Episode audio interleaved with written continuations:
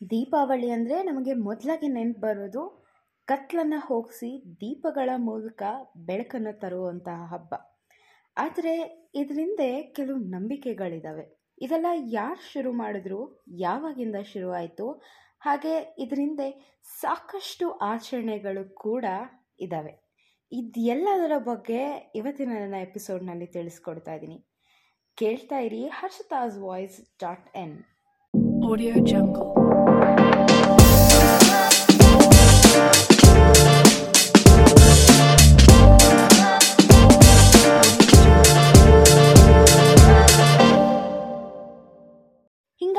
ಪ್ರಾರಂಭವಾಗಿ ಬಿತ್ತನೆಗಳೆಲ್ಲ ಮುಗಿದು ಸಸಿಗಳು ತಲೆ ಎತ್ತುವಂತಹ ತಿಂಗಳೇ ಈ ದೀಪಾವಳಿ ತಿಂಗಳು.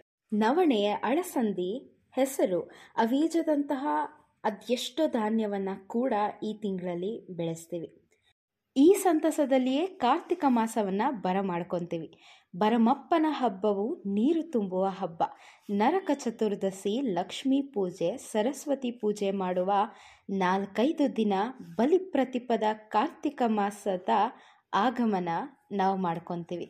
ಕೊನೆಯ ದಿನ ಪಾಂಡವರ ಪೂಜೆಯನ್ನು ಮಾಡಿ ದೀಪಾವಳಿ ಹಬ್ಬವನ್ನು ಮುಕ್ತಾಯ ಮಾಡ್ತೀವಿ. ಹೀಗೆ ಐದು ದಿನಗಳ ಕಾಲ ಮಾಡೋದೇ ನಮ್ಮ ದೀಪಾವಳಿ ಹಬ್ಬ. ಮನೆಯ ಮನಕ್ಕೆ ಕತ್ತಲೆಯನ್ನು ಹೋಗಿಸಿ ಬೆಳಕನ್ನುಂಟು ಮಾಡುವ ಹಬ್ಬವನ್ನು ನಾವು ನರಕ ಚತುರ್ದಶಿಯಿಂದ ಪ್ರಾರಂಭಿಸಿ ಮೂರು ದಿನಗಳ ಕಾಲ ನಮ್ಮ ದೀಪಾವಳಿ ಹಬ್ಬವನ್ನು ಆಚರಿಸ್ತೀವಿ. ಈ ಹಬ್ಬವನ್ನು ಸಾವಿರಾರು ವರ್ಷಗಳಿಂದ ಆಚರಣೆ ಮಾಡ್ಕೊಂಡು ಬಂದಿದ್ದೀವಿ ಅಂತ ತಿಳಿಬೋದು. ಭವಿಸ್ತೋತ್ತರ ಪುರಾಣ ಕಗ್ಗಲೆ ಪ್ರಸಿದ್ಧವಾಗ್ತಂತೆ. ಇದನ್ನು ಕೌಮುದಿ ಉತ್ಸವ ಅಂತ ಕೂಡ ಕರಿತೀವಿ. ಧರ್ಮ ಸಿಂಧು ಅನ್ನುವಂತಹ ಗ್ರಂಥದಲ್ಲಿ ದೀಪವನ್ನು ಹಚ್ಚಿದ್ರೆ ಲಕ್ಷ್ಮಿ ಸ್ಥಿರವಾಗ್ತಾಳೆ ಅನ್ನುವಂತಹ ನಂಬಿಕೆ ಜನರಲ್ಲಿದೆ. ದೀಪ ಅಂದರೆ ಬೆಳಕು ಮಾತ್ರ ಅಲ್ಲ, ಲಕ್ಷ್ಮಿ. ಆದ್ದರಿಂದಲೇ ದೀಪಾವಳಿ ಹಬ್ಬದಲ್ಲಿ ಲಕ್ಷ್ಮಿಯನ್ನು ಕೂಡ ಕೂರಿಸಿ ಲಕ್ಷ್ಮಿ ಪೂಜೆಯನ್ನು ಕೆಲವರು ಮಾಡ್ತಾರೆ. ಅಂದು ಲೆಕ್ಕಪತ್ರ ಬರೆದು, ಖಾತೆ ಕಿರದಿಗಳನ್ನು ದೇವಿ ಮುಂದೆ ಇಟ್ಟು ಪೂಜೆಯನ್ನು ಮಾಡ್ತಾರೆ. ಲಾಭವನ್ನು ಕೊಡು ಅಂತ ಕೂಡ ಆಕೆಯಲ್ಲಿ ಬೇಡ್ಕೊತಾರೆ.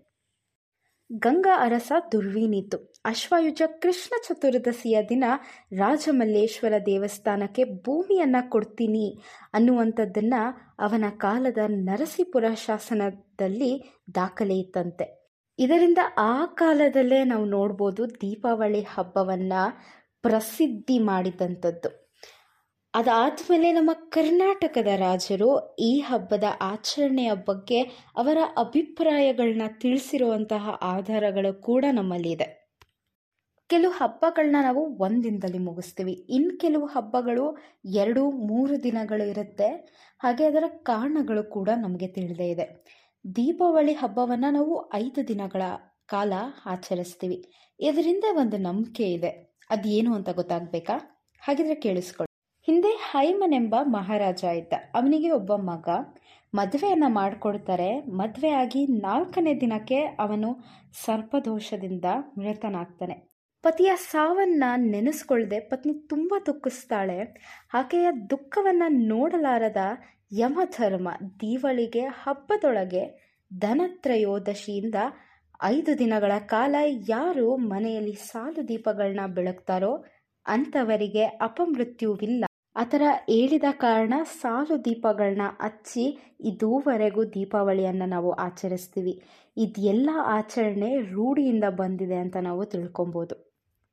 ಹಾಗೆ ಶ್ರೀರಾಮ ಲಂಕೆಯನ್ನು ಗೆದ್ದು ಸೀತಾಮಾತೆ ಜೊತೆ ಪಟ್ಟಾಭಿಷೇಕ ಆಗಿದ್ದು ಈ ದಿನ ಅನ್ನೋವಂಥ ನಂಬಿಕೆ ಕೂಡ ಇದೆ. ಹಾಗಾಗಿ ಈ ಹಬ್ಬದ ಆಚರಣೆ ಶುರು ಆಯಿತು ಅಂತ ಕೂಡ ನಾವು ತಿಳಿಬೋದು.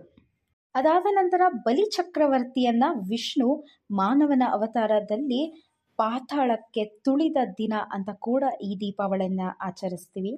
ಇನ್ನೊಂದು ಕಡೆ ಮಹಾಭಾರತವನ್ನು ನೋಡೋದಾದರೆ ಪಾಂಡವರು ತಮ್ಮ ಅಜ್ಞಾತವಾಸವನ್ನು ಮುಗಿಸ್ಕೊಂಡು ವಿಜಯದಶಮಿ ಆದಮೇಲೆ ದಕ್ಷಿಣ ಭಾರತವನ್ನು ಬಿಟ್ಟು ಉತ್ತರಕ್ಕೆ ಬರ್ತಾರೆ ಅನ್ನುವಂತಹ ಪೌರಾಣಿಕ ಕತೆ ನಮ್ಮಲ್ಲಿ ತಿಳಿದು ಬರುತ್ತೆ. ಕೆಲವರು ಮಾಲ್ಯ ಅಮಾವಾಸ್ಯೆಯಲ್ಲಿ ಪಿತೃಪೂಜೆಯನ್ನು ಮಾಡ್ತಾರೆ. ಇನ್ನು ಕೆಲವರು ಇವತ್ತಿನ ದಿನ ಪಿತೃಪೂಜೆಯನ್ನು ಮಾಡ್ತಾರೆ. ಅದರ ವಿಶೇಷತೆ ಬಗ್ಗೆ ನಾಳಿನ ಎಪಿಸೋಡ್ನಲ್ಲಿ ನಿಮಗೆ ತಿಳಿಸ್ಕೊಡ್ತೀನಿ. ನರಕ ಚತುರ್ದಶಿಯನ್ನು ನಾವು ಯಾಕೆ ಆಚರಿಸ್ತೀವಿ? ಹಾಗೆ ಬಲಿಪಾಡ್ಯಮಿ ಹಿಂದೆ ಒಂದು ಕತೆ ಇದೆ. ಇದೆಲ್ಲದರ ವಿಶೇಷತೆಗಳನ್ನ ನಾಳಿನ ಎಪಿಸೋಡ್ನಲ್ಲಿ ನಿಮಗೆ ತಿಳಿಸ್ಕೊಡ್ತೀನಿ. ಇವತ್ತಿನ ಎಪಿಸೋಡಿನ ವಿಷಯಗಳನ್ನ ನೀವು ಆನಂದಿಸಿದ್ದೀರಾ ಸಂತೋಷದಿಂದ ಕೇಳಿದ್ದೀರಾ ಅಂತ ಅನ್ಕೋತೀನಿ. ಇನ್ನು ಮೂರು ದಿನದ ದೀಪಾವಳಿ ಎಪಿಸೋಡ್ಸನ್ನು ಕೇಳೋದನ್ನು ಮರಿಬೇಡಿ. ಹೀಗೆ ಸಾಕಷ್ಟು ವಿಚಾರಕ್ಕೆ ಕೇಳ್ತಾ ಇರಿ ಹರ್ಷದಾಸ್ ವಾಯ್ಸ್ ಡಾಟ್ ಇನ್ ಹಾಗೆ ದೀಪಾವಳಿ ಹಬ್ಬದ ಶುಭಾಶಯಗಳು. ನಮಸ್ಕಾರ.